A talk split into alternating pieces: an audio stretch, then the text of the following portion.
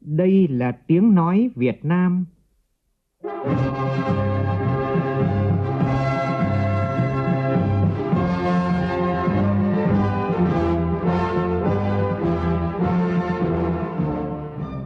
là tiếng nói Việt Nam, phát thanh từ Hà Nội, thủ đô nước Cộng hòa xã hội chủ nghĩa Việt Nam.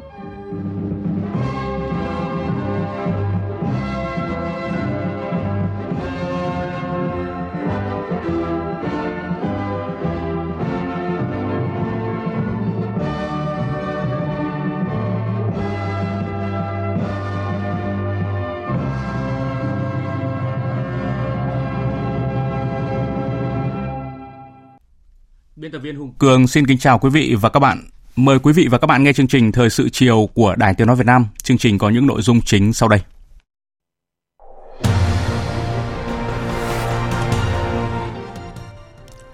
Trong khuôn khổ tham dự hội nghị cấp cao G20 và thăm Nhật Bản, Thủ tướng Chính phủ Nguyễn Xuân Phúc hội đàm với Thủ tướng Nhật Bản Shinzo Abe.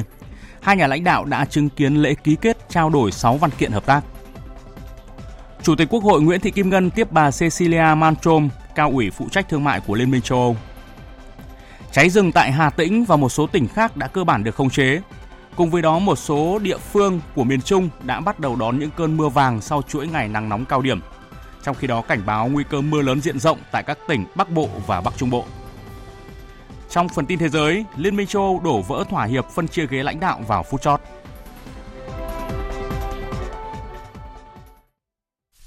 Bây giờ là nội dung chi tiết. Thưa quý vị và các bạn, trong khuôn khổ tham dự hội nghị cấp cao G20 và thăm Nhật Bản, hôm nay tại phủ Thủ tướng Nhật Bản, Thủ tướng Chính phủ Nguyễn Xuân Phúc đã hội đàm với Thủ tướng Nhật Bản Shinzo Abe. Phóng viên Vũ Dũng đưa tin từ Tokyo. Dân Nhật Bản nhân sự kiện trọng đại nhà vua Naruhito lên ngôi và việc Nhật Bản tổ chức thành công hội nghị cấp cao G20 lần này, Thủ tướng khẳng định Việt Nam luôn coi Nhật Bản là đối tác tin cậy, quan trọng hàng đầu và lâu dài. Thủ tướng Nhật Bản Abe đánh giá cao vị thế, vai trò và những thành tựu đối ngoại của Việt Nam thời gian qua. Cảm ơn Việt Nam đã nêu những sáng kiến và đóng góp tích cực tại hội nghị cấp cao G20. Thủ tướng Abe cũng đánh giá cao cộng đồng hơn 330.000 người Việt Nam tại Nhật Bản, coi đây là tài sản chung quý giá đối với quan hệ hai nước. Thủ tướng Nguyễn Xuân Phúc đề nghị chính phủ Nhật Bản tiếp tục quan tâm tạo môi trường thuận lợi cho người Việt Nam sinh sống, học tập và làm việc tại Nhật Bản. Hai bên bày tỏ vui mừng trước những bước phát triển thực chất của quan hệ giữa hai nước, thể hiện qua việc hai bên vừa ký kết một loạt các văn kiện hợp tác trong các lĩnh vực như y tế, giáo dục, phát triển nguồn nhân lực, tài chính ngay trước hội đàm cấp cao Việt Nam Nhật Bản. Hai thủ tướng nhất trí tiếp tục tăng cường sự tin cậy chính trị thông qua việc duy trì các chuyến thăm và tiếp xúc cấp cao. Thủ tướng Nguyễn Xuân Phúc mời Thủ tướng Abe thăm lại Việt Nam dự hội nghị cấp cao ASEAN trong năm Việt Nam là Chủ tịch ASEAN 2020. Thủ tướng Abe cảm ơn và vui vẻ nhận lời. Hai bên nhất trí tiếp tục tăng cường hợp tác về quốc phòng an ninh, trong đó có hợp tác trong khuôn khổ ADMM+. Về hợp tác kinh tế thương mại đầu tư, hai thủ tướng hoan nghênh việc hai bên đã thống nhất về các thủ tục để cho phép nhập khẩu quả vải của Việt Nam và quả táo của Nhật Bản. Thủ tướng nước ta đề nghị Nhật Bản xem xét sớm cho phép nhập khẩu đối với quả nhãn, vú sữa, chanh leo của Việt Nam, hỗ trợ Việt Nam nâng cao chất lượng nông sản, phát triển nông nghiệp công nghệ cao. Thủ tướng Nhật Bản đề nghị Việt Nam cho phép nhập khẩu cam của Nhật Bản. Hai bên nhất trí tiếp tục phối hợp chặt chẽ để triển khai hiệu quả các dự án hợp tác ODA của Nhật Bản tại Việt Nam, thúc đẩy hợp tác theo hình thức hợp tác công tư PPP. Thủ tướng Nguyễn Xuân Phúc khẳng định Việt Nam sẽ tiếp tục nỗ lực để xây dựng môi trường đầu tư thông thoáng, minh bạch, thuận lợi hơn nữa. Hai thủ tướng hoan nghênh việc hai nước đã ký kết biên bản ghi nhớ hợp tác về khung pháp lý cơ bản để thực hiện đúng chương trình lao động kỹ năng đặc định, nhất trí hợp tác để triển khai hiệu quả bản ghi nhớ. Hai nhà lãnh đạo hoan nghênh hai nước ký hiệp định chuyển giao người bị kết án tù, nhất trí thúc đẩy đàm phán hiệp định tương trợ tư pháp về hình sự, tăng cường hợp tác y tế thông qua sáng kiến sức khỏe châu Á. Thủ tướng Abe khẳng định Nhật Bản sẽ tích cực hỗ trợ Việt Nam đào tạo cán bộ, đào tạo nghề, nâng cao năng lực cạnh tranh, năng suất lao động, cải cách hành chính, xây dựng chính phủ điện tử hướng đến chính phủ số, nền kinh tế số và xã hội số, đối phó với biến đổi khí hậu. Thủ tướng Abe chúc mừng Việt Nam được bầu là ủy viên không thường trực Hội đồng Bảo an Liên Hợp Quốc nhiệm kỳ 2020-2021 với số phiếu cao. Hai bên nhất trí tăng cường phối hợp tại các diễn đàn khu vực và quốc tế, thúc đẩy quan hệ giữa ASEAN, khu khu vực Mekong với Nhật Bản trong bối cảnh Việt Nam sẽ là chủ tịch ASEAN năm 2020. Hai bên nhất trí phối hợp để thực thi hiệu quả Hiệp định Đối tác Toàn diện và Tiến bộ Xuyên Thái Bình Dương CPTPP, hợp tác sớm kết thúc đàm phán Hiệp định Đối tác Kinh tế Toàn diện khu vực RCEP. Hai nhà lãnh đạo cũng đã trao đổi về các vấn đề quốc tế và khu vực cùng quan tâm, trong đó có vấn đề Biển Đông. Trước hội đàm cấp cao, Thủ tướng Chính phủ Nguyễn Xuân Phúc và Thủ tướng Nhật Bản Shinzo Abe đã chứng kiến lễ ký kết trao đổi 6 văn kiện bao gồm Hiệp định giữa Việt Nam và Nhật Bản về chuyển giao người bị kết án tù, công hàm trao đổi giữa Chính phủ Việt Nam và Chính phủ Nhật Bản liên quan đến khoản viện trợ không hoàn lại cho dự án học bổng phát triển nguồn nhân lực. Bản ghi nhớ hợp tác giữa Bộ Y tế Việt Nam và Văn phòng Chính sách Y tế thuộc Ban Thư ký Nội các Chính phủ Nhật Bản, Bộ Y tế, Lao động và Phúc lợi Nhật Bản và Bộ Kinh tế, Thương mại và Công nghiệp Nhật Bản. Bản ghi nhớ hợp tác giữa Bộ Lao động Thương binh và Xã hội Việt Nam và Bộ Tư pháp, Bộ Ngoại giao, Bộ Y tế, Lao động và Phúc lợi Xã hội Nhật Bản và Cơ quan Cảnh sát Quốc gia Nhật Bản về khung pháp lý cơ bản để thực hiện đúng chương trình lao động kỹ năng đặc định. Biên bản ghi nhớ giữa Bộ Lao động Thương binh và Xã hội Việt Nam và Viện Công nghệ Quốc gia CoSEN Nhật Bản về việc tiếp tục các hoạt động hợp tác nhằm hướng tới mô hình đào tạo CoSEN tại Việt Nam. Hợp đồng vay vốn tài trợ các dự án năng lượng tái tạo giữa Vietcombank và Ngân hàng Hợp tác Quốc tế Nhật Bản JBIC. Cũng trong sáng nay tại Tokyo, Thủ tướng Nguyễn Xuân Phúc dự và phát biểu tại Hội nghị xúc tiến đầu tư Việt Nam với chủ đề thúc đẩy hợp tác Việt Nam-Nhật Bản vì sự thịnh vượng và tin tưởng lẫn nhau. Hội nghị có sự tham dự của khoảng 1.200 đại biểu, trong đó có lãnh đạo các bộ ngành, doanh nghiệp của hai nước. Nhóm phóng viên Vũ Dũng và Bùi Hùng phản ánh. Phát biểu tại hội nghị, ông Nobuhiko Sakaki, Chủ tịch Tổ chức Xúc tiến Thương mại Nhật Bản JETRO, hy vọng với 1.200 đại biểu tham dự hội nghị, trong đó có đông đảo doanh nghiệp Nhật Bản, thì sau hội nghị này sẽ có nhiều hơn nữa doanh nghiệp Nhật Bản đầu tư vào Việt Nam. Bà Katayama Satsuki, Bộ trưởng phụ trách chấn hưng địa phương Nhật Bản thì đánh giá ngày càng nhiều khách du lịch Việt Nam sang Nhật Bản giúp đẩy mạnh giao lưu nhân dân, qua đó thúc đẩy hợp tác về kinh tế. Các doanh nghiệp Nhật Bản rất quan tâm đến thị trường Việt Nam, trong đó có vấn đề phát triển nguồn nhân lực chất lượng cao tại Việt Nam. Do đó Nhật Bản mong muốn hợp tác với Việt Nam xây dựng cơ chế hợp tác trong lĩnh vực này. À, trong thời gian mới thì à, chúng tôi hy vọng rằng à, cũng như tin tưởng chắc chắn rằng là cái à, sự hợp tác giữa các cái doanh nghiệp Nhật Bản và Việt Nam cũng như là cái sự phát triển giữa hai nước Việt Nam và Nhật Bản trong các cái lĩnh vực ví dụ như phát triển về hạ tầng cũng như là cải thiện về môi trường đầu tư rồi là phát triển về nguồn nhân lực. Chúng tôi cũng đã triển khai 14 cái khóa học tại 9 trường đại học của Việt Nam và Ờ, đào tạo cái nguồn nhân lực ờ, trong ờ, cái ngành công nghiệp của Việt Nam. Bên cạnh đó thì thông qua các cái dự án ODA chúng tôi cũng đã tổ chức cái việc đào tạo nguồn nhân lực để chuyển giao công nghệ cho người Việt Nam đặc biệt là trong các cái doanh nghiệp Nhật Bản đầu tư sang Việt Nam. Phát biểu tại hội nghị, Thủ tướng Nguyễn Xuân Phúc cho biết, đến với Nhật Bản lần này, Thủ tướng có niềm tin vững chắc rằng Việt Nam sẽ là miền đất lành cho các tập đoàn lớn của Nhật Bản.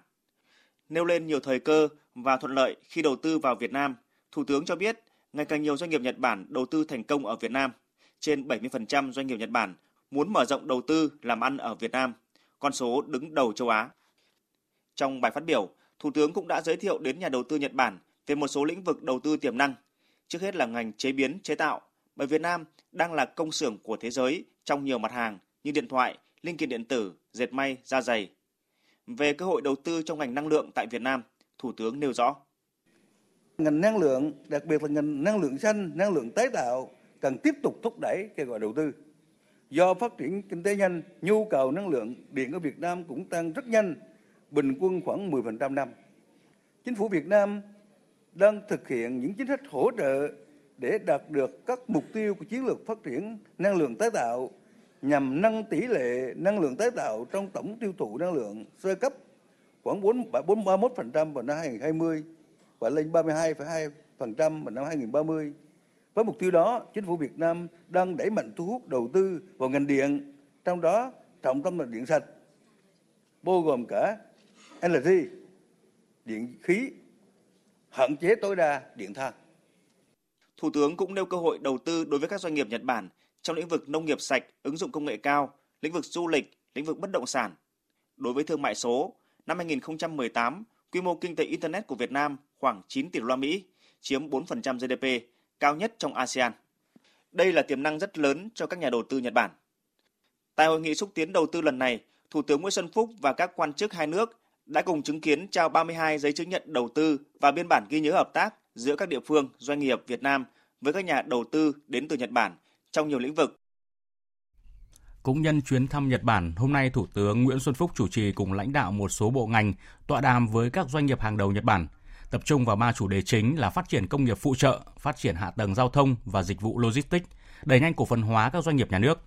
Thủ tướng nêu rõ Việt Nam khuyến khích các dự án đầu tư chất lượng cao từ Nhật Bản và sẽ tổ chức các buổi đối thoại thường xuyên với nhà đầu tư Nhật Bản để tháo gỡ các khó khăn. Tại buổi tọa đàm, Thủ tướng Nguyễn Xuân Phúc đã thông tin về môi trường đầu tư kinh doanh thuận lợi của Việt Nam. Thủ tướng nhấn mạnh đến Hiệp định Thương mại Đầu tư Việt Nam EU vừa được ký kết ngày 30 tháng 6 và Hiệp định Đối tác Toàn diện và Tiến bộ Xuyên Thái Bình Dương CPTPP mà cả Việt Nam và Nhật Bản đều tham gia. Thủ tướng Nguyễn Xuân Phúc cho biết, những năm qua, ngành hải quan cũng đã cải cách, hiện đại hóa, ứng dụng công nghệ thông tin để đẩy nhanh thông quan, đặc biệt là triển khai cơ chế một cửa ASEAN, cơ chế một cửa quốc gia để tạo thuận lợi cho doanh nghiệp. Những bất cập mà doanh nghiệp nêu ra, chính phủ giao các bộ ngành tiếp thu, tháo gỡ. Về vấn đề cung cấp điện ở Việt Nam, Thủ tướng nêu rõ điện là một vấn đề quan trọng đối với Việt Nam, nhất là khi Việt Nam cần tăng trưởng khoảng 7% một năm thời gian tới. Thủ tướng đề nghị các doanh nghiệp Nhật Bản nghiên cứu và làm việc với Bộ Công Thương Việt Nam. Việt Nam khuyến khích phát triển dự án điện năng lượng tái tạo, năng lượng sạch, cùng với đó là hình thành thị trường điện cạnh tranh, đảm bảo minh bạch, tạo thuận lợi cho nhà đầu tư. Về vấn đề phát triển công nghiệp phụ trợ ở Việt Nam trong ngành công nghiệp ô tô, ông Toshiro Tanaka, Phó Tổng Giám đốc kiêm Giám đốc Tài chính Canon cho biết công ty phải nhập khẩu một số linh phụ kiện từ nước ngoài nên mong muốn phối hợp với doanh nghiệp Việt Nam để sản xuất ở trong nước, nâng cao tỷ lệ nội địa hóa. Cùng với đó, ông đề xuất vấn đề đào tạo nhân lực cho ngành sản xuất công nghệ cao ở Việt Nam. Về vấn đề này, Thủ tướng Nguyễn Xuân Phúc cho biết, hiện Việt Nam đang đẩy mạnh việc kết hợp giữa cơ quan quản lý, nhà trường và doanh nghiệp để nâng cao chất lượng đào tạo nguồn nhân lực. Thủ tướng giao Bộ trưởng Bộ Lao động Thương binh và Xã hội Đào Ngọc Dung trả lời rõ hơn về vấn đề này. Về vấn đề phát triển cơ sở hạ tầng trong nước, cố vấn công ty Yusen Logistics, ông Soji Murakami đánh giá Việt Nam phát triển mạnh mẽ hạ tầng để phục vụ phát triển kinh tế, nhất là các cảng trung chuyển và hệ thống đường bộ kết nối các cảng này với các thành phố lớn. Các nhà đầu tư Nhật Bản rất quan tâm đầu tư vào Việt Nam trong lĩnh vực này. Khẳng định Việt Nam đang kêu gọi các nhà đầu tư trong và ngoài nước đầu tư vào cơ sở hạ tầng, trong đó có cả hình thức đầu tư ODA, hợp tác công tư. Thủ tướng Nguyễn Xuân Phúc mong muốn các nhà đầu tư Nhật Bản đầu tư vào lĩnh vực này. Thủ tướng cũng giao Bộ trưởng Bộ Kế hoạch và Đầu tư Nguyễn Chí Dũng trả lời rõ hơn nội dung này cho nhà đầu tư. Cũng trong ngày hôm nay tại thủ đô Tokyo, Thủ tướng Nguyễn Xuân Phúc đã có nhiều hoạt động ngoại giao quan trọng khác. Tổng hợp của biên tập viên Đài Tiếng nói Việt Nam. Chiều nay, Thủ tướng Nguyễn Xuân Phúc tiếp ông Morita Kensaku, thống đốc tỉnh Chiba. Tại buổi tiếp, Thủ tướng đánh giá cao việc tỉnh Chiba hình thành trung tâm chăm sóc tinh thần cho lao động Việt Nam. Thủ tướng mong muốn thống đốc Morita và chính quyền tỉnh Chiba tiếp tục thúc đẩy hợp tác hai bên hỗ trợ cộng đồng hơn 15.000 người Việt Nam tại tỉnh này. Thủ tướng cũng đề nghị tỉnh Chiba xúc tiến hợp tác kinh tế, thương mại, đầu tư du lịch với Việt Nam. Tiếp ông Watanabe Michitaro, thị trưởng thành phố Nasushiobara, tỉnh Tochigi. Thủ tướng đề nghị thành phố Nasu thúc đẩy hơn nữa các hoạt động hợp tác kinh tế, thương mại và giao lưu, trao đổi với các địa phương của Việt Nam, góp phần tăng cường hiểu biết lẫn nhau giữa nhân dân hai nước, nhất là những lĩnh vực nông nghiệp, công nghệ cao, du lịch vân vân. Cùng ngày, Thủ tướng Nguyễn Xuân Phúc tiếp ông Hattori, nguyên đại sứ Nhật Bản tại Việt Nam. Trong chiều nay, Thủ tướng Nguyễn Xuân Phúc đã dành thời gian tiếp lãnh đạo một số tập đoàn của Nhật Bản đang triển khai các dự án đầu tư kinh doanh tại Việt Nam. Tiếp ông Tatsuo Yasunaga, Chủ tịch tập đoàn Mitsui, Thủ tướng nhấn mạnh Mitsui là doanh nghiệp có thị trường lớn có thế mạnh về công nghệ nuôi trồng chế biến thủy sản, nên sự hợp tác này chắc chắn sẽ giúp nâng cao giá trị sản xuất hàng hóa thủy sản của Việt Nam. Tiếp ông Han Chung-woo, Chủ tịch kiêm Tổng giám đốc tập đoàn Maruhan, Thủ tướng Nguyễn Xuân Phúc cho biết với thế mạnh về kinh nghiệm quản lý, đặc biệt kinh nghiệm tái cấu trúc các tổ chức ngân hàng Maruhan cũng có thể tham gia vào lĩnh vực này tại Việt Nam. Tiếp ông Mitsuo Oya, Phó Chủ tịch cấp cao tập đoàn Turei Industry, Thủ tướng đề nghị Turei Industry nghiên cứu xây dựng tổ hợp công nghiệp khép kín hiện đại áp dụng công nghệ mới nhất nếu đầu tư vào Việt Nam, hợp tác liên kết với các đối tác trong nước về cung ứng linh kiện trong chuỗi giá trị, phối hợp với các bộ ngành hữu quan phát triển nguồn nhân lực, quản lý kỹ sư chất lượng cao trong lĩnh vực công nghiệp dệt may. Tiếp ông Masayuki Hyodo, Chủ tịch tập đoàn Sumitomo, Thủ tướng nhấn mạnh việc thu hút vốn đầu tư nước ngoài FDI có chọn lọc. Thủ tướng cho rằng doanh nghiệp cần có nghiên cứu khả thi áp dụng tiến bộ công nghệ đảm bảo tiến độ của dự án. Trước đó sáng nay, Thủ tướng Nguyễn Xuân Phúc đã tiếp Tổng Giám đốc Ngân hàng MUFG ông Kanesugu Miki, một trong những ngân hàng lớn nhất Nhật Bản. Thủ tướng đề nghị ngân hàng này đưa các doanh nghiệp có chất lượng vào thị trường Việt Nam. Chiều nay, Thủ tướng dự lễ công bố hai đường bay mới đến Nhật Bản của hãng hàng không Vietjet. Theo đó, hai chuyến bay gồm Thành phố Hồ Chí Minh, Tokyo, sân bay Narita, khai thác khứ hồi hàng ngày từ 12 tháng 7 sắp tới. Đường bay Đà Nẵng, Tokyo, sân bay Haneda được khai thác khứ hồi hàng ngày từ ngày 26 tháng 10 năm nay. Trở lại với những thông tin trong nước, sáng nay tại nhà Quốc hội, Chủ tịch Quốc hội Nguyễn Thị Kim Ngân đã tiếp bà Cecilia Malmström, cao ủy phụ trách thương mại của Liên minh châu Âu. Phát biểu tại buổi tiếp, Chủ tịch Quốc hội chúc mừng hai bên ký chính thức Hiệp định Thương mại Tự do, gọi tắt là EVFTA, và Hiệp định Bảo hộ Đầu tư, gọi tắt là IPA, vào ngày hôm qua. Bày tỏ hy vọng sẽ tiếp tục nhận được sự ủng hộ, hợp tác chặt chẽ của phía Liên minh châu Âu để hai hiệp định sớm đi vào hiệu lực, mang lại lợi ích thiết thực cho người dân và doanh nghiệp của hai bên. Tin của phóng viên Lê Tuyết. Chủ tịch Quốc hội bày tỏ vui mừng khi tiếp bà Cecilia Malmström tại nhà Quốc hội nhân dịp bà sang Việt Nam. Chúc mừng hai bên ký chính thức Hiệp định Thương mại Tự do và Hiệp định Bảo hộ Đầu tư, đánh giá cao vai trò của EU và cao ủy trong việc thúc đẩy ký kết EVFTA và IPA. Bà Cao ủy phụ trách thương mại cảm ơn Chủ tịch Quốc hội đã dành thời gian tiếp đoàn, nhấn mạnh việc ký kết hai hiệp định là sự kiện quan trọng thể hiện mong muốn và tham vọng của cả hai bên, củng cố hơn nữa mối quan hệ đối tác và hợp tác toàn diện tốt đẹp giữa hai bên. Với EVFTA và IPA, hai bên mong muốn quan hệ hợp tác tiến xa hơn nữa trên cơ sở thực hiện những cam kết chung và tập trung nhiều hơn vào lĩnh vực thương mại đầu tư. Đây là thành quả lớn lao của lãnh đạo các nhà đàm phán hai bên. Sự kiện này đã gửi thông điệp cho thế giới rằng hai bên đã có những bước tiến mới trong phát triển kinh tế cũng như củng cố quan hệ thương mại và đầu tư để đem lại lợi ích cho người dân, doanh nghiệp. Thời gian tới, EU sẵn sàng tiếp tục hỗ trợ Việt Nam có những bước cải cách hành chính để thực hiện các cam kết trong quá trình thực thi. Bà Cecilia Malmström đánh giá cao việc Quốc hội Việt Nam đã phê chuẩn Công ước ILO 98 về thương lượng tập thể và kế hoạch thông qua Bộ Luật Lao động sửa đổi tại phiên họp tiếp theo vào mùa thu tới. Đồng thời cho rằng quá trình đối thoại rất quan trọng để hai bên có nhiều cơ hội trao đổi về nhiều vấn đề khác nhau như an ninh, môi trường, giáo dục, an ninh mạng v.v. Nghị viện châu Âu nhiệm kỳ mới sẽ họp phiên đầu tiên vào ngày mai, mùng 2 tháng 7 và rất quan tâm đến lộ trình Việt Nam phê chuẩn hai công ước còn lại của ILO. Chủ tịch Quốc hội cho biết, với trách nhiệm của mình, Quốc hội Việt Nam sẽ báo cáo việc phê chuẩn hai hiệp định quan trọng này trong kỳ họp tới để xem xét thông qua EVFTA và IPA, tiếp tục hoàn thiện hệ thống pháp luật phù hợp với luật pháp quốc tế. Hiện các cơ quan liên quan như Ủy ban Kinh tế của Quốc hội, Bộ Công Thương đang phối hợp chuẩn bị tài liệu chi tiết để Quốc hội phê chuẩn. Chủ tịch Quốc hội Nguyễn Thị Kim Ngân và cao ủy cùng nhất trí cho rằng việc đối thoại và duy trì cơ chế đối thoại thường xuyên giữa hai bên là hết sức quan trọng, không chỉ trong quá trình triển khai thực hiện hai hiệp định mà còn góp phần thúc đẩy và làm sâu sắc hơn nữa mối quan hệ hợp tác giữa hai bên trong khuôn khổ hiệp định quan hệ đối tác và hợp tác toàn diện Việt Nam EU. Cao ủy Cecilia Malmström khẳng định thương mại phải đóng vai trò là cầu nối chứ không phải xây dựng những bức tường ngăn cách. Vậy nên bên cạnh việc mang lại các cơ hội cho doanh nghiệp cũng phải mang lại lợi ích cho tất cả mọi người làm cho người dân hai bên xích lại gần nhau hơn, tăng cường hiểu biết lẫn nhau và sẵn sàng hợp tác trong các vấn đề cùng quan tâm. Một lần nữa, Chủ tịch Quốc hội nhấn mạnh, việc ký kết hai hiệp định sẽ là cầu nối nhằm thúc đẩy hơn nữa mối quan hệ song phương để mang lại sự vận hành chung, phục vụ lợi ích vì sự thịnh vượng của người dân doanh nghiệp hai bên, đóng góp cho sự phồn vinh của các nước trên thế giới. Cũng trong chiều nay, Phó Chủ tịch nước Đặng Thị Ngọc Thịnh tiếp bà Cecilia Malmström, cao ủy phụ trách thương mại về Liên minh châu Âu, đang có chuyến thăm và làm việc tại Việt Nam. Chiều nay tại Hà Nội, Ban Tổ chức Trung ương tổ chức hội nghị trực tuyến ngành tổ chức xây dựng Đảng, sơ kết công tác 6 tháng đầu năm và triển khai nhiệm vụ 6 tháng cuối năm tới 71 điểm cầu trên cả nước. Phóng viên Lại Hoa phản ánh.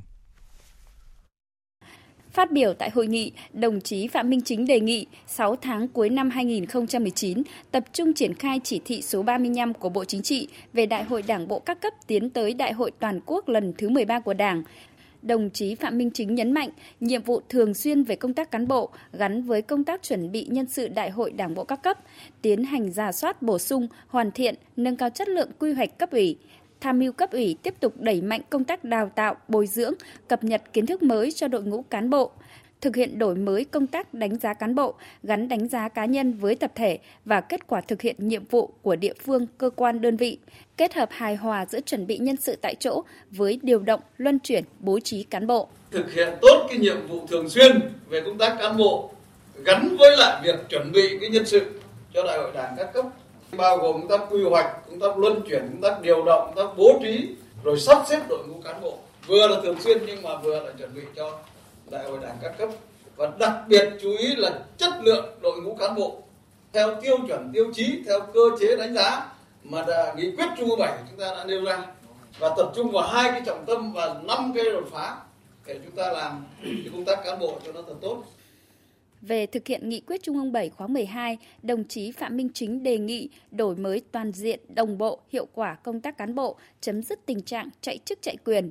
siết chặt kỷ luật kỷ cương đi đôi với tạo môi trường điều kiện để thúc đẩy đổi mới sáng tạo, thực hiện nghiêm cơ chế đánh giá bố trí sử dụng cán bộ, cơ chế bồi dưỡng, đào tạo, bố trí sử dụng cán bộ, đồng thời đẩy mạnh phân cấp gắn với tăng cường kiểm tra giám sát, kiểm soát quyền lực, tăng cường kiểm tra giám sát cấp trên với cấp dưới, giám sát của cấp dưới đối với cấp trên, giám sát cùng cấp và đẩy mạnh tự kiểm tra, giám sát.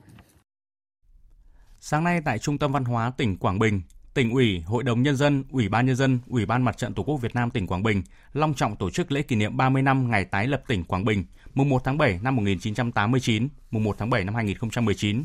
70 năm ngày Quảng Bình quật khởi 15 tháng 7 năm 1949, 15 tháng 7 năm 2019 và đón nhận huân chương độc lập hạng nhất do Chủ tịch nước trao tặng.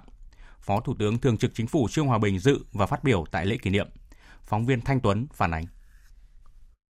Sau 30 năm tái lập tỉnh, từ một tỉnh xuất phát điểm thấp, cơ sở vật chất nghèo nàn, hạ tầng đô thị lạc hậu, đời sống của nhân dân gặp nhiều khó khăn. Đảng bộ, chính quyền và nhân dân tỉnh Quảng Bình đã vượt qua mọi khó khăn, phát triển kinh tế.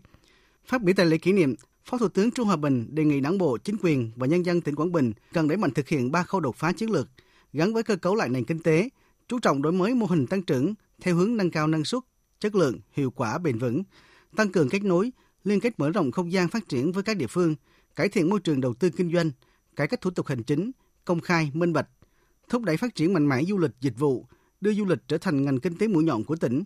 Phó Thủ tướng Thường trực Chính phủ Trung Hòa Bình yêu cầu tỉnh Quảng Bình cần đẩy mạnh thực hiện tái cơ cấu nông nghiệp theo hướng hiện đại, nâng cao giá trị gia tăng, tập trung phát triển nông nghiệp đa chức năng, nông nghiệp sinh thái, nông nghiệp công nghệ cao gắn với xây dựng nông thôn mới.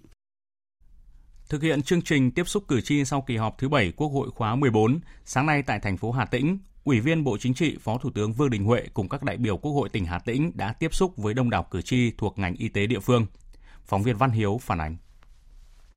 Sau khi thông báo tới cử tri về kết quả kỳ họp thứ 7, ông Nguyễn Văn Sơn, Phó trưởng đoàn đại biểu Quốc hội tỉnh Hà Tĩnh cho biết, việc tiếp xúc cử tri theo chuyên đề với ngành y tế của tỉnh nhằm ghi nhận các ý kiến cử tri gửi tới Quốc hội thảo luận thông qua luật khám bệnh chữa bệnh sửa đổi tại kỳ họp thứ 9, thứ 10 vào năm 2020. Tại hội nghị, nhiều cử tri cho rằng an ninh trong các bệnh viện, cơ sở y tế là vấn đề nhức nhối. Theo đó, luật cần quy định sự phối hợp của các lực lượng chức năng khác nhau trong đảm bảo an toàn, an ninh trong bệnh viện. Bên cạnh đó, nhiều cử tri cho biết, nghị định về tự chủ đơn vị sự nghiệp của ngành y tế đã được ban hành và thực hiện từ năm 2012 tới nay đã không phù hợp với thực tiễn, cần nhanh chóng sửa đổi, tháo gỡ vướng mắc trong việc tích hợp các chi phí khám chữa bệnh, bao gồm cả chi phí công nghệ thông tin, bảo hiểm. Thay mặt đoàn đại biểu Quốc hội tỉnh Hà Tĩnh, trân trọng tiếp thu ý kiến của cử tri, Phó Thủ tướng Vương Đình Huệ khẳng định chủ trương của Đảng, chính sách của nhà nước luôn ưu tiên thực hiện độ bao phủ và nâng cao chất lượng của dịch vụ y tế, giáo dục theo nguyên tắc thị trường và có sự quản lý của nhà nước, trong đó vai trò quản lý nhà nước rất quan trọng. Phiên, phiên họp chính phủ gần đây nhất chúng tôi đã đề xuất và đưa vào nghị quyết rồi. Sắp tới đây sửa là nghị định 16 là chỉ nói đến cơ chế tự chủ tài chính thôi. Cho nên là chính phủ đã ban hành nghị quyết sửa đổi nghị định 16 theo hướng chỉ quy định về tự chủ tài chính thôi, giống như nghị định 43 trước đây. Chỉ có một số cái van cái khóa thôi. Tức là tránh cái chuyện mà hoàng hôn nhiệm kỳ đấy. Ông sắp về thì ông cứ tuyển tràn lan vào. Tức là quá với cái mức mà mà cần thiết. Cho nên phải có cái điều kiện là anh có cái hội đồng cán bộ công nhân viên chức rồi hội đồng trường cái hội đồng quản trị ở trong cái bệnh viện đấy. Thế rồi theo nguyên tắc là anh không được làm giảm cái thu nhập của người người đang có hiện tại. Ngay sau hội nghị tiếp xúc cử tri Hà Tĩnh, Phó Thủ tướng Vương Đình Huệ tiếp tục có chuyến thị sát kiểm tra tình hình chữa cháy rừng ở xã Trường Sơn, huyện Đức Thọ. Phó Thủ tướng cũng nhấn mạnh Chủ tịch Ủy ban dân tỉnh Hà Tĩnh cần tăng cường tuyên truyền, quán triệt với nhân dân việc không được đốt dâm dạ trong nắng nóng, dễ gây hỏa hoạn với rừng và khu dân cư. Tiếp tục cập nhật thông tin cháy rừng tại Hà Tĩnh, đến cuối giờ chiều nay sau khi vụ cháy rừng tại thôn Ninh Thái, xã Trường Sơn, huyện Đức Thọ được khống chế, thì đến nay các vụ cháy rừng trên toàn địa bàn Hà Tĩnh cơ bản đã được khống chế. Như vậy là chỉ trong một thời gian ngắn trên địa bàn Hà Tĩnh đã xảy ra gần 70 điểm phát cháy, trong đó có 11 vụ cháy nghiêm trọng, thiệt hại hàng chục hecta rừng. Tin của nhóm phóng viên Đài Tiếng Nói Việt Nam đang có mặt tại Hà Tĩnh.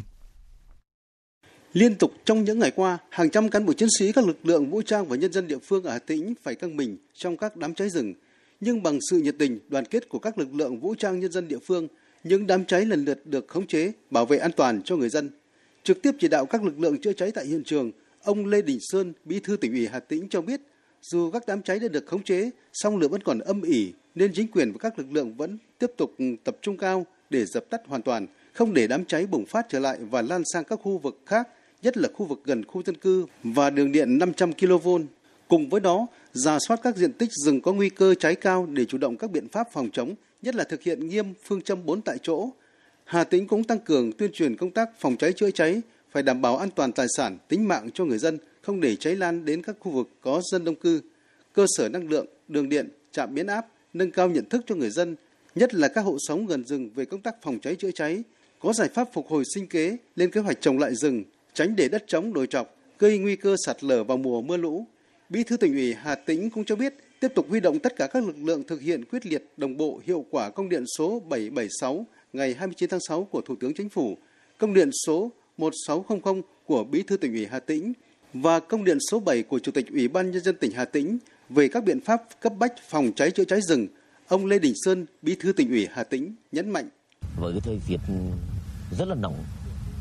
cái gió tây nam nó thổi, à, cho nên là ừ, người dân rồi các chủ rừng thì đặc biệt là các cái lực lượng chức năng cần phải tập trung trực và xử lý triệt để kiên quyết triệt để các cái đốm lửa đang ấm ỉ trong cái thảm thực bì để đừng để nó lại chạy trở lại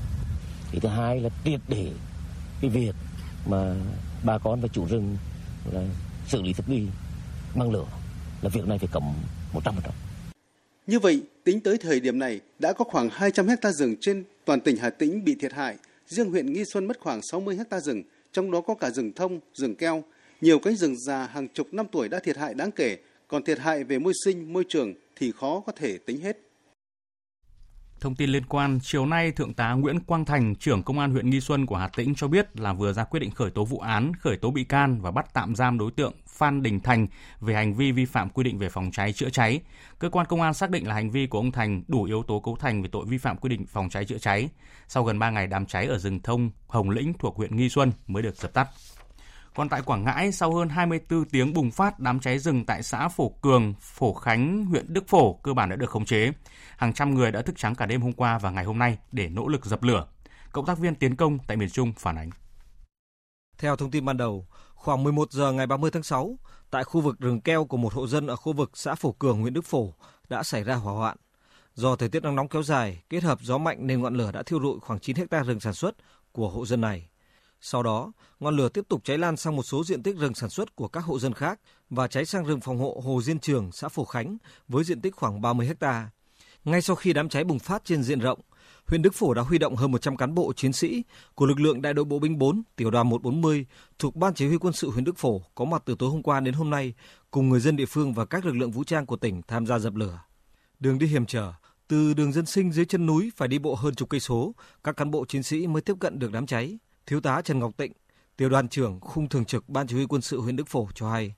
Thì nhận được lệnh cháy ở Phú Khánh, chúng tôi đã nhanh chóng huy động báo động đơn vị để anh em lên xe và vào trong Phú Khánh. Tại vị trí cháy thì cái địa hình rất là khó.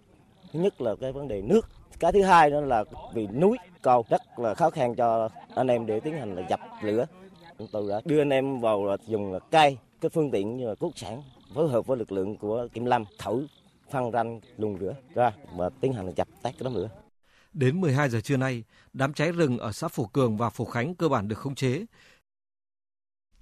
Trong khi đó, đầu giờ chiều nay tại khu vực rừng trồng nguyên liệu của người dân khu phố Trà Cai thuộc địa bàn phường Hòa Thuận, thành phố Tam Kỳ của tỉnh Quảng Nam,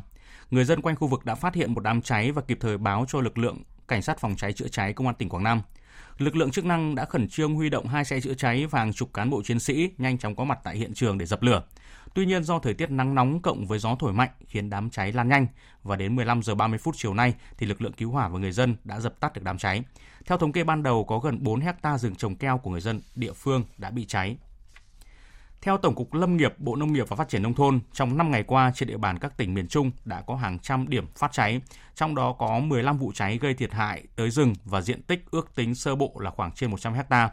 Đặc biệt là các vụ cháy nghiêm trọng tại xã Xuân Hồng và thị trấn Xuân An của huyện Nghi Xuân, tỉnh Hà Tĩnh, vụ cháy tại huyện Hương Trà và Hương Thủy, tỉnh Thừa Thiên Huế, vụ cháy tại xã Khánh Sơn, Nam Đàn của tỉnh Nghệ An. Thưa quý vị, cho đến chiều nay tại một số địa phương ở miền Trung cũng đã bắt đầu có những cơn mưa rông như ở Đà Nẵng hay là Quảng Nam. Tuy nhiên tại khu vực à, từng có rừng bị cháy lớn như là núi Hồng Lĩnh, núi Mồng Gà, dãy núi ở huyện Nam Đàn, Thanh Trương của Nghệ An à, vẫn chưa có mưa. Còn ở Nghi Xuân, Hà Tĩnh thì mới xuất hiện mưa nhỏ và đợt mưa lần này À, giúp cho nắng nóng ở khu vực miền Trung chấm dứt và làm giảm nguy cơ xảy ra cháy rừng ở khu vực này. Sau đây sẽ là tin áp thấp nhiệt đới trên Biển Đông. Theo Trung tâm Dự báo Khí tượng Thủy văn Quốc gia, chiều nay, vùng áp thấp trên khu vực phía đông bắc quần đảo Hoàng Sa đã mạnh lên thành áp thấp nhiệt đới. Dự báo trong 24 giờ tới, áp thấp nhiệt đới di chuyển chậm theo hướng Tây Tây Bắc, mỗi giờ đi được khoảng 5 đến 10 km và có khả năng mạnh thêm. Đến 15 giờ ngày mai, vị trí tâm áp thấp nhiệt đới ở vào khoảng 19,2 độ Vĩ Bắc, 111,7 độ Kinh Đông, cách đảo Hải Nam Trung Quốc khoảng 80 km về phía đông. Sức gió mạnh nhất vùng gần tâm áp thấp nhiệt đới mạnh cấp 6, cấp 7, tức là từ 40 đến 60 km một giờ, giật cấp 9. Vùng nguy hiểm trên Biển Đông trong 24 giờ tới, gió mạnh cấp 6, giật cấp 8 trở lên. Phía Bắc vĩ tuyến 17 độ Vĩ Bắc, phía Đông kinh tuyến 110 độ Kinh Đông.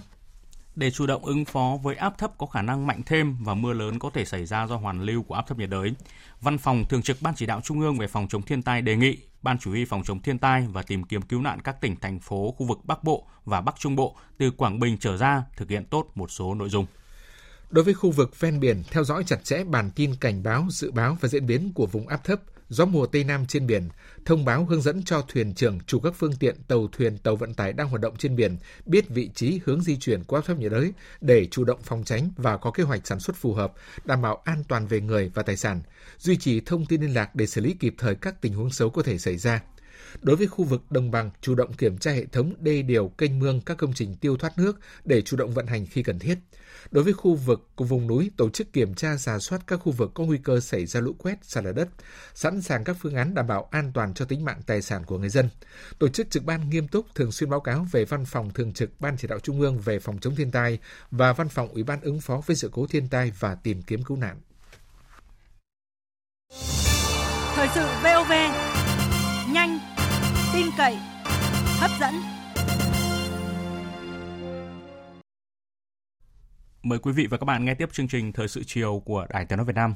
Sáng nay tại Hà Nội diễn ra phiên đối thoại về Hiệp định Thương mại Tự do và Hiệp định Bảo hộ Đầu tư giữa Việt Nam và Liên minh châu Âu, cơ hội cho các doanh nghiệp Việt Nam, dưới sự chủ trì của Bộ trưởng Bộ Công Thương Trần Tuấn Anh, Cao ủy Thương mại Liên minh châu Âu bà Cecilia Malmström và Chủ tịch Phòng Thương mại và Công nghiệp Việt Nam VCCI Vũ Tiến Lộc.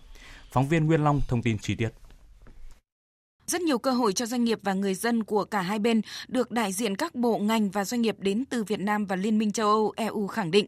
Có thể kể đến cơ hội cho doanh nghiệp Việt Nam xuất khẩu vào 27 nền kinh tế của EU với thị trường 512 triệu dân có mức thu nhập tương đối cao, nhu cầu tiêu dùng đặc biệt lớn, ở chiều ngược lại, những cơ hội mở ra cho hàng hóa của Liên minh châu Âu EU có thể tiếp cận với 95 triệu dân của thị trường Việt Nam đang có mức thu nhập được cải thiện, khi mà Việt Nam và EU đã thống nhất loại bỏ hơn 99% tất cả các loại thuế quan giữa hai bên trong vòng 7 đến 10 năm. Việt Nam và EU cũng sẽ có cơ hội trong khai thác các lợi thế của nhau thông qua đầu tư, thu hút dòng vốn lớn, công nghệ hiện đại, tiêu chuẩn cao, Bộ trưởng Bộ Công Thương Trần Tuấn Anh cho rằng cơ hội lớn song hành với thách thức lớn, nhất là khi doanh nghiệp Việt Nam chủ yếu là doanh nghiệp nhỏ và vừa. Tuy nhiên thì chúng ta cũng phải nhìn nhận thấy ở đây có một điều là chúng ta rất rõ đó là đã chấp nhận vào cái cuộc chơi lớn là của toàn cầu hóa ở quy mô ở những cái thương mại đa này thì nếu như chúng ta vượt qua được thì chắc chắn là chúng ta sẽ có đủ sức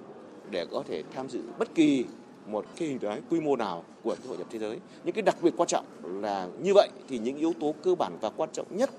của sự bền vững của nền kinh tế, của sức cạnh tranh của hàng hóa dịch vụ và của doanh nghiệp Việt Nam sẽ được đảm bảo. Và đây cũng là cái điều mà Đảng và Nhà nước đã khẳng định đấy là mục tiêu của chúng ta trong cái tiến trình đổi mới, trong cái chiến lược phát triển bền vững của đất nước chứ không phải chỉ là trong cái hội nhập. Cao ủy thương mại EU bà Cecilia Malmström khẳng định các nhà đàm phán đã mở ra một cơ hội, tuy nhiên chính những doanh nghiệp và người dân mới là người vận hành trực tiếp để mang lại những hàng hóa, dịch vụ và những khoản đầu tư cũng như mang lại công ăn việc làm, mang lại sự thịnh vượng và phát triển bền vững. Cao ủy thương mại EU bà Cecilia Malmström nói. Những tiêu chuẩn, những yêu cầu thì đã có rồi và chúng tôi cũng cần bảo vệ những môi trường của người tiêu dùng và người dân của chúng tôi trước hàng hóa nhập khẩu vào. Do đó, các hàng hóa nhập khẩu đều phải tuân thủ các yêu cầu của chúng tôi. Có rất nhiều những tiêu chuẩn của EU là những tiêu chuẩn quốc tế. Do đó, Việt Nam cũng cần có những nỗ lực và đã có những nỗ lực để tuân thủ các tiêu chuẩn quốc tế không chỉ với FTA này mà còn các FTA Việt Nam đã có và sẽ có trong tương lai. Trong lĩnh vực về ô tô và dược phẩm chẳng hạn thì đều có các quốc gia trên khắp thế giới. Việt Nam cũng đều tuân thủ những tiêu chuẩn của các quốc gia. Và ở đây thì chúng tôi cũng thấy rằng không chỉ hiệp định này mà CPTPP cũng đưa ra những điều cần có, những tiêu chuẩn cao như vậy. Chủ tịch Hiệp hội Doanh nghiệp châu Âu Nicolas Auder cũng cho rằng hiệp định này có cả cơ hội và thách thức. Làm thế nào để cụ thể hóa được những cơ hội này? Vai trò chính là của doanh nghiệp. Đại diện cho cộng đồng doanh nghiệp Việt Nam, ông Vũ Tiến Lộc, Chủ tịch Phòng Thương mại và Công nghiệp Việt Nam đánh giá đây là hai hiệp định tốt nhất từ trước đến nay trong cả hai yêu cầu là tự do thương mại và đảm bảo các tiêu chuẩn về bảo vệ môi trường và quyền lợi cho người lao động. Tuy nhiên, thách thức cho doanh nghiệp Việt Nam là tương đối lớn khi doanh nghiệp Việt Nam chủ yếu là doanh nghiệp nhỏ và vừa và doanh nghiệp siêu nhỏ. Còn chiều nay tại Hà Nội, Phòng Thương mại và Công nghiệp Việt Nam phối hợp với Hiệp hội Doanh nghiệp châu Âu bắt đầu phiên tọa đàm về Hiệp định Thương mại Tự do giữa châu Âu và Việt Nam với những chia sẻ cụ thể về cơ hội và thách thức từ EVFTA đối với cộng đồng doanh nghiệp. Và thông tin chi tiết về phiên tọa đàm này sẽ được chúng tôi phản ánh trong chương trình Thời sự đêm nay.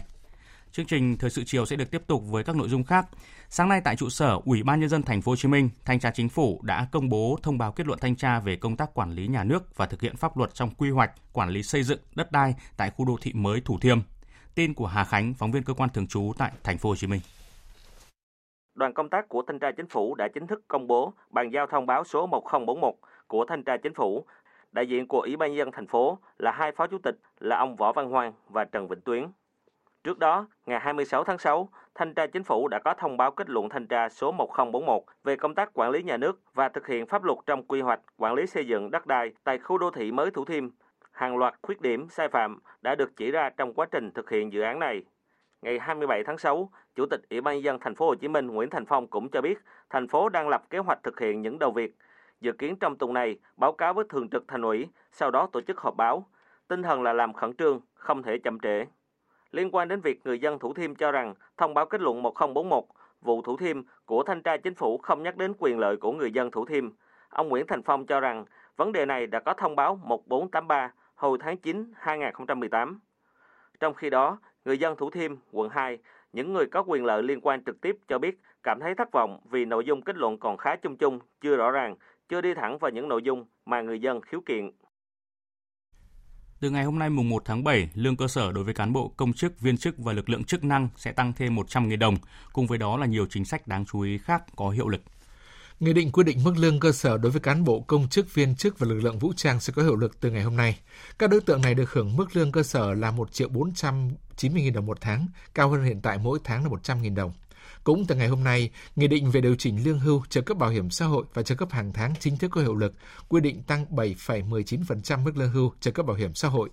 Từ cuối tháng 7 này, Nghị định quy định chi tiết và biện pháp thi hành một số điều của Luật Công an Nhân dân chính thức có hiệu lực. Theo Nghị định, tuổi nghỉ hưu của Công an Nhân dân là nam đủ 60 tuổi, nữ đủ 55 tuổi. Tuy nhiên, sĩ quan công an là giáo sư, phó giáo sư, tiến sĩ, chuyên gia cấp cao có thể được kéo dài thời hạn tuổi phục vụ để giảng dạy nghiên cứu khoa học, công nghệ ở cơ sở giáo dục đại học, viện nghiên cứu trong lực lượng công an tối đa không quá 10 năm. Theo phóng viên Minh Hường, chiều nay Bộ Giáo dục và Đào tạo đã công bố đáp án chính thức các môn thi theo hình thức trắc nghiệm trong kỳ thi Trung học phổ thông quốc gia. Đáp án gồm 4 môn thi là toán, ngoại ngữ, tổ hợp môn thi khoa học tự nhiên và khoa học xã hội. Trong đó đáp án môn ngoại ngữ gồm 6 thứ tiếng là tiếng Anh, tiếng Nhật, tiếng Đức, tiếng Nga, tiếng Trung và tiếng Pháp. Tổ hợp bài thi khoa học tự nhiên và khoa học xã hội cũng có riêng đáp án từng môn thi thành phần. Các thí sinh có thể tra cứu đáp án các môn thi tại cổng thông tin điện tử của Bộ Giáo dục và Đào tạo hoặc qua một số báo điện tử khác. Còn tại Hà Nội cũng hôm nay Hà Nội sẽ thực hiện đăng ký tuyển sinh trực tuyến đối với các lớp đầu cấp. Hình thức tuyển sinh là trực tuyến và trực tiếp. Thời gian đăng ký tuyển sinh trực tiếp lớp 1 từ hôm nay đến ngày 3 tháng 7. Thời gian đăng ký tuyển sinh lớp 6 từ ngày 7 đến ngày 9 tới. Năm học mới này thì dự kiến số học sinh tuyển sinh vào lớp 1 khoảng 167.000 em, giảm 13.000 học sinh so với năm trước. Số học sinh tuyển vào lớp 6 khoảng 132.000 em, tăng 2.000 học sinh so với năm trước. Tiếp theo chương trình là một số thông tin về thời tiết. Thưa quý vị, thưa các bạn, một vùng áp thấp xuất hiện ngay trên phía đông bắc quần đảo Hoàng Sa của Việt Nam và có khả năng mạnh lên thành áp thấp nhiệt đới.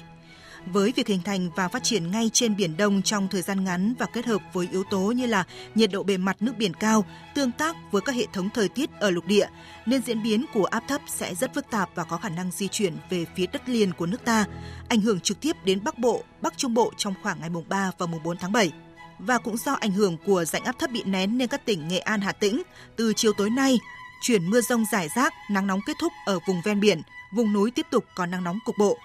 Các tỉnh từ Quảng Bình đến Bình Thuận tiếp tục có nắng nóng, có nơi nắng nóng gay gắt với nền nhiệt phổ biến 34 đến 37 độ và thời gian có nhiệt độ trên 35 độ là từ 11 đến 17 giờ. Từ ngày mai đến ngày mùng 4 tháng 7, các tỉnh từ Thanh Hóa đến Thừa Thiên Huế có khả năng mưa to đến rất to và rải rác có rông. Nắng nóng diện rộng chấm dứt ở Trung Bộ.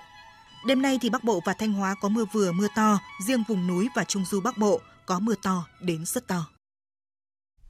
Quý vị và các bạn đang nghe chương trình Thời sự chiều của Đài Tiếng Nói Việt Nam. Tin chúng tôi vừa nhận, trước khi rời Tokyo của Nhật Bản, kết thúc tốt đẹp chuyến tham dự hội nghị thượng đỉnh G20 và thăm Nhật Bản. Chiều tối nay, Thủ tướng Nguyễn Xuân Phúc đã tới thăm các cán bộ nhân viên đại sứ quán và có cuộc gặp gỡ với đại diện trí thức và cộng đồng người Việt Nam tại Nhật Bản.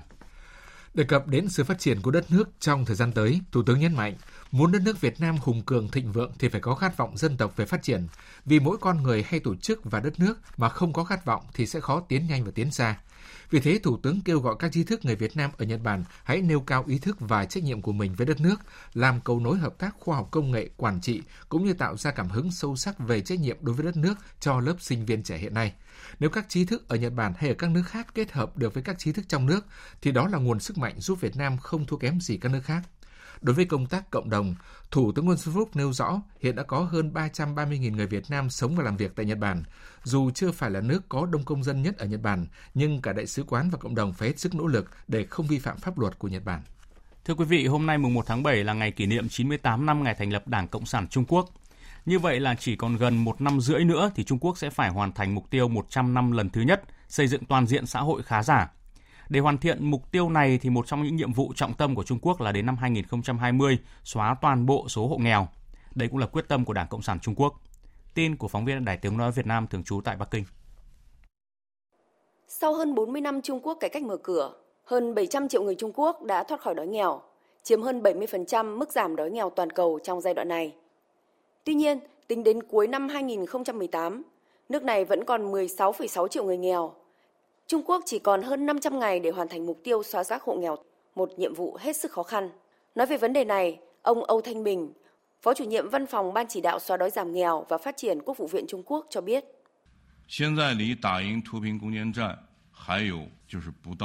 Từ nay đến khi giành chiến thắng trong cuộc chiến công kiên chống đói nghèo chỉ còn chưa đầy năm rưỡi. Những khu vực nghèo nhất chính là những vùng trũng nhất, điểm yếu nhất, cũng là chiến trường chính trong cuộc chiến này. Bước tiếp theo, chúng tôi sẽ căn cứ vào quyết sách của Trung ương, kiên trì kết hợp giữa thực hiện mục tiêu và giải quyết vấn đề, kiên định niềm tin chiến thắng, kiên trì các tiêu chuẩn mà mục tiêu đề ra,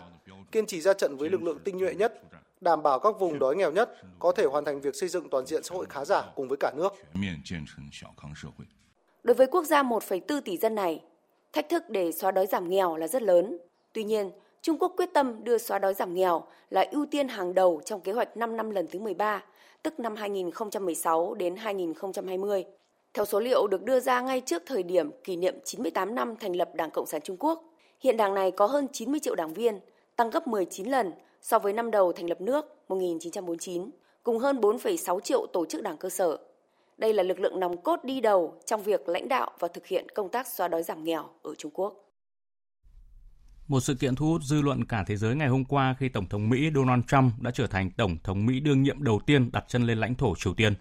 Cuộc gặp lịch sử đầy bất ngờ này được đánh giá là bước đi nhỏ, nhưng bước tiến lớn trong việc cải thiện mối quan hệ luôn sóng gió giữa hai bên. Tuy vậy, thực tế cho thấy để nhận được chiếc chìa khóa mở kho vũ khí hạt nhân của Triều Tiên, một trong những mục tiêu đầu tiên của chính quyền Tổng thống Mỹ Donald Trump sẽ là một con đường đầy trông gai và thách thức ở phía trước. Phóng viên Phạm Hà tổng hợp thông tin.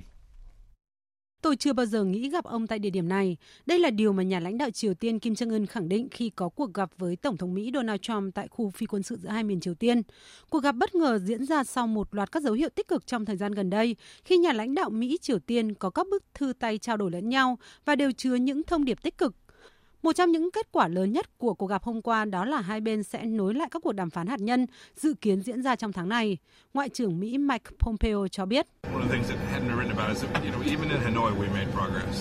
Chúng tôi đã đạt được bước tiến tại Hà Nội. Với cuộc gặp mới nhất, chúng tôi đã đạt được bước tiến mới với các cuộc thảo luận về đánh giá liệu có một con đường rõ ràng cho thúc đẩy tiến trình hiện nay. Các cuộc đàm phán có thể diễn ra trong tháng 7. Có lẽ là 2 hay 3 tuần tới và cũng có thể là giữa tháng 7 này. Các nhóm làm việc cũng đang tích cực chuẩn bị cho điều này. Cuộc gặp giữa hai nhà lãnh đạo Mỹ Triều đã nhận được sự phản hồi tích cực của dư luận, với đánh giá thời khắc đặc biệt này sẽ mở ra một tương lai mới cho mối quan hệ song phương. Mỹ được cho là có ba mục tiêu chính đối với Triều Tiên. Trước tiên, đó là loại bỏ mối lo ngại về chương trình hạt nhân của Triều Tiên. Bước tiếp theo, đó là đạt được hiệp ước hòa bình lâu dài nhằm chấm dứt chiến tranh Triều Tiên. Và thứ ba, đó là chuyển đổi mối quan hệ của Mỹ và Triều Tiên. Với mục tiêu thứ ba này, Tổng thống Trump đã đạt được kết quả lớn với cuộc gặp hôm qua tại khu phi quân sự giữa hai miền Triều Tiên. Dư luận Trung Quốc cũng đã có đánh giá tích cực về cuộc gặp bất ngờ giữa Tổng thống Mỹ Donald Trump và nhà lãnh đạo Triều Tiên Kim Jong Un ngày hôm qua, cho rằng đây là cuộc gặp có ý nghĩa lịch sử và hai bên cần tận dụng cơ hội này để tìm ra những giải pháp giải quyết vấn đề hạt nhân trên bán đảo Triều Tiên. Tổng hợp của phóng viên Đinh Tuấn. Tại buổi họp báo chiều nay, người phát ngôn Bộ Ngoại giao Trung Quốc cảnh sảng đánh giá cao cuộc gặp giữa Tổng thống Mỹ Donald Trump và nhà lãnh đạo Triều Tiên Kim Jong Un ngày hôm qua tại bàn môn điếm. Ông cảnh sảng cho rằng đây là cuộc gặp mang tính xây dựng và đạt được nhiều kết quả tích cực, đặc biệt là việc Mỹ và Triều Tiên đồng ý nối lại đàm phán hạt nhân. Ông cảnh sảng cũng khẳng định Trung Quốc sẽ tiếp tục đóng vai trò tích cực mang tính xây dựng và tiến trình này. Trung Quốc có lập trường nhất quán, kiên trì trong việc thực hiện phi hạt nhân hóa, bảo vệ hòa bình, ổn định trên bán đảo Triều Tiên, kiên trì các bên cần thông qua đối thoại để giải quyết vấn đề. Thưa quý vị và các bạn, sau phiên họp xuyên đêm thất bại tối ngày 30 tháng 6 vừa qua, lãnh đạo 28 nước thành viên Liên minh châu Âu tiếp tục họp bàn ngay trong sáng thứ hai mùng 1 tháng 7 này tại Bruxelles và đã gần như thống nhất một phương án thỏa hiệp trước khi lại bế tắc và quyết định rời ờ, việc đưa ra phương án cuối cùng sang ngày mai mùng 2 tháng 7. Phóng viên Quang Dũng, thường trú Đài Tiếng nói Việt Nam tại khu vực Tây Âu đưa tin. Sau phiên họp kéo dài đến tận 3 giờ 30 phút sáng ngày 1 tháng 7 mà vẫn không thể thống nhất các phương án lựa chọn các lãnh đạo cho Liên minh châu Âu, nguyên thủ 28 nước thành viên của khối quyết định tiến hành tiếp một cuộc họp kéo dài bắt đầu từ 7 giờ 30 sáng ngày 1 tháng 7 theo giờ Bruxelles thay vì tổ chức một cuộc thượng đỉnh bất thường khác vào ngày 15 tháng 7. Kết quả sau gần 4 tiếng họp buổi sáng và tổng cộng là 19 tiếng kể từ khi các cuộc đàm phán và họp bàn bắt đầu từ chiều ngày 30 tháng 6, các nước Liên minh châu đã gần như đạt được một thỏa hiệp về việc phân chia các ghế lãnh đạo của khối. Theo thỏa hiệp này, ứng cử viên Franz Timmermans, đương kim phó chủ tịch Ủy ban châu Âu, người Hà Lan và là đại diện cho nhóm Đảng Dân Chủ Xã hội châu Âu sẽ là người thay ông Jean-Claude Juncker hết nhiệm kỳ vào tháng 10 năm 2019 để trở thành chủ tịch Ủy ban châu Âu. Đổi lại, hai ứng cử viên khác của nhóm Đảng Nhân dân châu Âu là bà Kristalina Georgieva, người Bulgaria, hiện là Tổng Giám đốc Ngân hàng Thế giới, được cho là sẽ giữ chức Chủ tịch Hội đồng châu Âu thay ông Donald Tusk. Còn ông Manfred Weber, người đã thất bại trong tham vọng trở thành Chủ tịch Ủy ban châu Âu, sẽ được giao chức Chủ tịch Nghị viện châu Âu. Hai chức danh quan trọng khác là cao ủy Liên minh châu Âu phụ trách an ninh và đối ngoại có thể được giao cho Thủ tướng Bỉ Charles Michel, còn bà Margrethe Vestager người Đan Mạch có thể giữ chức Phó Chủ tịch Ủy ban châu Âu. Thỏa hiệp này đã gần như được thông qua vào trưa qua theo giờ Bruxelles, nhưng đến phút cuối, sự phản đối lại xuất hiện ở một số lãnh đạo trong nhóm Đảng Nhân dân châu Âu và nhóm các nước Đông Âu, khiến các lãnh đạo châu Âu lo ngại thỏa thuận sẽ không được thông qua khi bỏ phiếu, bởi theo quy định, Chủ tịch Ủy ban châu Âu phải nhận được sự ủng hộ của 72% số nước thành viên Liên minh châu Âu và đại diện cho 65% dân số Liên minh châu Âu. Để có thêm thời gian cho các cuộc đàm phán và thỏa hiệp, Liên minh châu Âu quyết định rời các phiên họp sang ngày mai mùng 2 tháng 7 để chốt phương án cuối cùng, chỉ một ngày trước khi Nghị viện châu Âu khóa mới họp phiên đầu tiên và bắt buộc phải bầu ra chủ tịch mới của Nghị viện châu Âu. Với thế bế tắc này, Liên minh châu Âu cũng đã phá kỷ lục với các cuộc đàm phán marathon, với kỷ lục trước là phiên họp kéo dài 17 tiếng về vấn đề nợ công Hy Lạp năm 2015. Bộ trưởng dầu mỏ 14 quốc gia thành viên tổ chức các nước xuất khẩu dầu mỏ OPEC và 10 nước xuất khẩu chính thức không thuộc OPEC do Nga dẫn đầu ngày hôm nay nhóm họp tại thành phố Viên của Áo. Cuộc gặp nhằm thống nhất lập trường trong việc gia hạn thỏa thuận cắt giảm sản lượng dầu ký kết tại Algeria năm ngoái. Dù Nga và Ả Rập Xê Út đã đạt được thỏa hiệp trước đó, song vấn đề gia hạn thêm 6 hay 9 tháng dự báo sẽ làm nóng các cuộc thảo luận. Phóng viên Thu Hoài tổng hợp thông tin.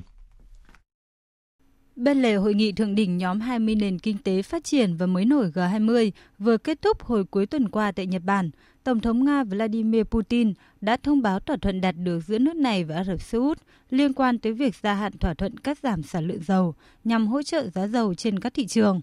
Hai nước đã nhất trí gia hạn thỏa thuận này thêm 6 hoặc 9 tháng. Cùng với Ả Rập Xê Út, chúng tôi đã thảo luận về khả năng gia hạn thỏa thuận cắt giảm sản lượng. Điều này là rất quan trọng. Sau hiện nay chúng tôi vẫn chưa quyết định sẽ gia hạn thêm 6 hay 9 tháng. Có lẽ sẽ là 9 tháng. Nga là nước sản xuất dầu mỏ lớn thứ hai thế giới, trong khi Ả Rập Xê Út là quốc gia đứng đầu tổ chức các nước xuất khẩu dầu mỏ OPEC. Với phương án gia hạn thêm 9 tháng, thỏa thuận đang hiện hành sẽ hết hạn vào tháng 3 năm sau.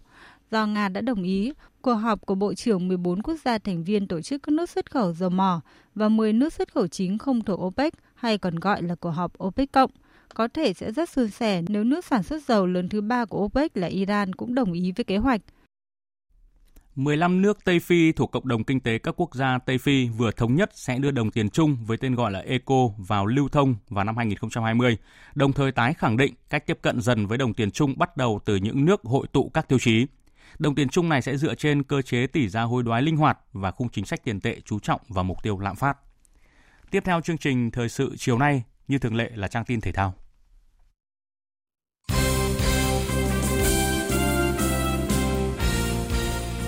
Thưa quý vị và các bạn, lượt đi của giải bóng đá nữ vô địch quốc gia 2019 khép lại vào tối nay mùng 1 tháng 7 sau loạt trận thuộc vòng 7 và tâm điểm là cuộc đối đầu trên sân 19 tháng 8 Nha Trang giữa câu lạc bộ Thành phố Hồ Chí Minh 1 gặp Than khoáng sản Việt Nam. Thành phố Hồ Chí Minh 1 sẽ bứt phá ở ngôi đầu nếu vượt qua đối thủ, nhưng nếu đội thắng là Than khoáng sản Việt Nam sẽ xảy ra cuộc cạnh tranh quyết liệt ở nhóm dẫn đầu khi có tới 4 đội cùng được 13 điểm.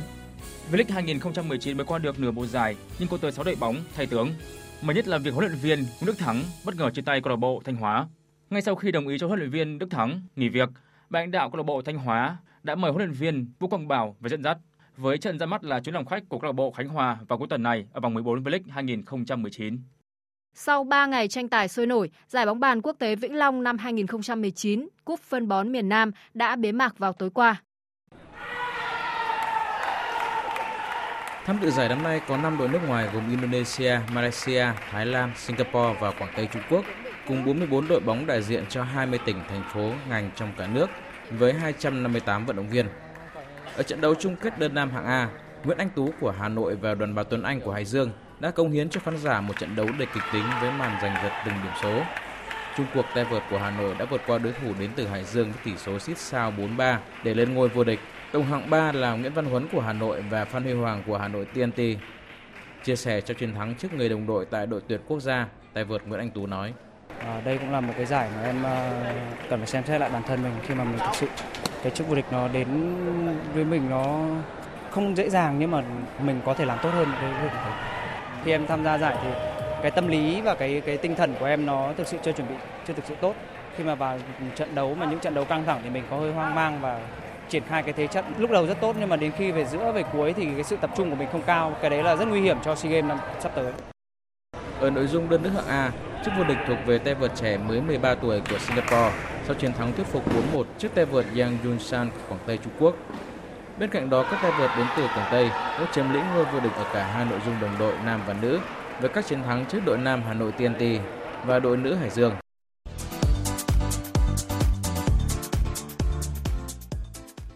Giải bóng đá U21 châu Âu 2019 đã kết thúc với chức vô địch của các cầu thủ trẻ Tây Ban Nha. Trong trận chung kết diễn ra dạng sáng nay tại Italia, U21 Tây Ban Nha đánh bại U21 Đức với tỷ số 2-1 để cân bằng thành tích 5 lần vô địch giải bóng đá U21 châu Âu của bóng đá Đức. Với thành tích vào tới bán kết, các đội tuyển Tây Ban Nha, Đức, Rumani và Pháp đã giành quyền tham dự Olympic Tokyo 2020. Dạng sáng ngày 3 tháng 7 tới đây, đội tuyển Anh sẽ gặp đương kim vô địch thế giới Mỹ trong trận bán kết thứ nhất giải bóng đá nữ thế giới 2019. Dù thể hiện phong độ ít ấn tượng ở vòng bảng, nhưng trên đường vào bán kết sau đó, đội Anh lần lượt đánh bại Cameroon và Na Uy với cùng tỷ số đậm 3-0. Huấn luyện viên Phil Nevin cho biết. Nobody cares who loses in a semi-final. It's all about winning. Sẽ không có ai quan tâm đến đội thua ở bán kết. Điều đó chỉ thuộc về đội thắng cuộc. Các cầu thủ của tôi muốn giành chiến thắng. Nếu không giành được kết quả như ý, chúng tôi sẽ thất vọng vì không đáp ứng được sự kỳ vọng của người hâm mộ. Tôi muốn nhìn thấy đội tuyển Anh giành chiến thắng. Không ai quan tâm đến tấm huy chương đồng hay huy chương bạc. Huy chương vàng mới là thứ mà chúng tôi muốn có. Về phía đội tuyển Mỹ, từ đầu mùa giải đến nay, họ đã phải nhận nhiều chỉ trích khi có phần tự tin thái quá trong lúc thi đấu và những phát ngôn ngoài sân cỏ. Mới đây, hậu vệ Ali Krieger nói rằng Mỹ là đội bóng mạnh nhất thế giới, khó có thể đội bóng nào trên hành tinh so sánh được. Điều đó khiến huấn luyện viên trưởng đội tuyển Mỹ bà Jean Ellis phải lý giải. Về mặt kiêu ngạo, điều đó không liên quan gì đến đội bóng của chúng tôi. Về nhận xét của Ali, tôi thấy rất bình thường. Cô ấy có quyền nói ra cảm giác của mình. Chúng tôi là tập thể có sự tự tin, chứ không phải là đội bóng kiêu ngạo. Đội bóng này muốn giành được mọi thứ. Mỹ còn đối thủ khó nhằn ở phía trước và chúng tôi cần phải làm việc thật tốt để tiến sâu vào giải. Hôm nay, giải quần vợt Wimbledon 2019 khởi tranh với nhiều cặp đấu hấp dẫn, trong đó tâm điểm là trận gia quân của tay vợt số 1 thế giới Novak Djokovic gặp Philip Kohlschreiber lúc 19 giờ. Trong năm nay, tay vợt người Serbia đã có tới 3 lần đối đầu với Kohlschreiber, thắng 2 và thua 1. Còn ở loạt trận mở màn của nội dung đơn nữ, Đáng chú ý có cuộc so tài giữa tay vợt kỳ cựu người Mỹ Venus Williams với thủ đồng hương mới 15 tuổi Corey Gauff vừa lập kỷ lục trở thành tay vợt trẻ nhất vượt qua vòng loại giải Grand Slam thứ 3 trong năm. Dự báo thời tiết Phía Tây Bắc Bộ có mưa, có nơi mưa vừa mưa to và rông gió nhẹ. Trong cơn rông có khả năng xảy ra lốc xét, mưa đá và gió giật mạnh, nhiệt độ từ 22 đến 31 độ. Phía Đông Bắc Bộ có mưa, có nơi mưa vừa mưa to và rông. Riêng khu vực đồng bằng có mưa vừa mưa to, có nơi mưa rất to và rải rác có rông, gió nhẹ. Nhiệt độ từ 24 đến 32 độ. Các tỉnh từ Thanh Hóa đến Thừa Thiên Huế, phía Bắc có mưa vừa mưa to, có nơi mưa rất to và rải rác có rông. Phía Nam có mưa, có nơi mưa vừa mưa to và rông, gió Tây đến Tây Nam cấp 2, cấp 3, nhiệt độ từ 25 đến 33 độ. Các tỉnh ven biển từ Đà Nẵng đến Bình Thuận có mưa rào và rông vài nơi, riêng chiều tối có mưa rào rải rác và có nơi có rông, gió Tây Nam cấp 2, cấp 3, nhiệt độ từ 27 đến 34 độ. Tây Nguyên có mưa rào và rải rác có rông, gió Tây Nam cấp 2, cấp 3. Trong cơn rông có khả năng xảy ra lốc xét và gió giật mạnh, nhiệt độ từ 21 đến 30 độ. Nam Bộ có mưa rào và rải rác có rông, gió Tây Nam cấp 2, cấp 3, nhiệt độ từ 24 đến 31 độ. Khu vực Hà Nội có mưa, có nơi mưa vừa mưa to và rông, gió nhẹ, nhiệt độ từ 24 đến 32 độ. Dự báo thời tiết biển, Vịnh Bắc Bộ có mưa rào và rông rải rác, tầm nhìn xa trên 10 km, giảm xuống từ 4 đến 10 km trong mưa. Phía Bắc gió Đông Bắc đến Bắc, phía Nam gió Tây Bắc đến Tây cấp 4. Trong cơn rông có khả năng xảy ra lốc xoáy và gió giật mạnh. Vùng biển từ Quảng Trị đến Quảng Ngãi, Bình Định đến Ninh Thuận có mưa rào và rải rác có rông, tầm nhìn xa từ 4 đến 10 km, gió Tây đến Tây Nam cấp 4. Trong cơn rông có khả năng xảy ra lốc xoáy và gió giật mạnh. Vùng biển từ Bình Thuận đến Cà Mau có mưa rào rải rác và có nơi có rông, tầm nhìn xa trên 10 km, giảm xuống từ 4 đến 10 km trong mưa, gió Tây Nam cấp 5 có lúc cấp 6, giật cấp 8, biển động. Vùng biển từ Cà Mau đến Kiên Giang bao gồm cả Phú Quốc có mưa rào rải rác và có nơi có rông, tầm nhìn xa trên 10 km, giảm xuống từ 4 đến 10 km trong mưa, gió Tây Nam cấp 4, cấp 5. Trong cơn rông có khả năng xảy ra lốc xoáy và gió giật mạnh. Khu vực Bắc Biển Đông có mưa rào và rông rải rác, tầm nhìn xa trên 10 km, giảm xuống từ 4 đến 10 km trong mưa, phía Bắc gió Đông, phía Nam gió Tây Nam đến Nam cấp 4, cấp 5. Ngày mai mạnh dần lên cấp 6, cấp 7, giật cấp 9, biển động mạnh. Trong cơn rông có khả năng xảy ra lốc xoáy. Khu vực giữa Biển Đông và Nam Biển Đông có mưa rào và rải rác có rông, tầm nhìn xa từ 4 đến 10 km, gió Tây Nam cấp 5, ngày mai có lúc cấp 6, giật cấp 7, cấp 8. Trong cơn rông có khả năng xảy ra lốc xoáy và gió giật mạnh. Khu vực quần đảo Hoàng Sa thuộc thành phố Đà Nẵng có mưa rào và rải rác có rông, tầm nhìn xa từ 4 đến 10 km, gió Tây Nam đến Nam cấp 5, ngày mai mạnh dần lên cấp 6, cấp 7, giật cấp 9, biển động. Khu vực quần đảo Trường Sa thuộc tỉnh Khánh Hòa có mưa rào và rông rải rác, tầm nhìn xa trên 10 km, giảm xuống từ 4 đến 10 km trong mưa, gió Tây Nam cấp 5, có lúc cấp 6, giật cấp 8, biển động. Vịnh Thái Lan có mưa rào và rông rải rác, tầm nhìn xa trên 10 km, giảm xuống từ 4 đến 10 km trong mưa, gió Tây Nam cấp 3, cấp 4. Trong cơn rông có khả năng xảy ra lốc xoáy và gió giật mạnh. Những thông tin thời tiết vừa rồi đã kết thúc chương trình Thời sự chiều nay của Đài Tiếng nói Việt Nam. Chương trình do các biên tập viên Hùng Cường, Đức Hưng, Nguyễn Hằng biên soạn và thực hiện với sự tham gia của phát thanh viên Hùng Sơn, kỹ thuật viên Thu Phương, chịu trách nhiệm nội dung Nguyễn Thị Tuyết Mai.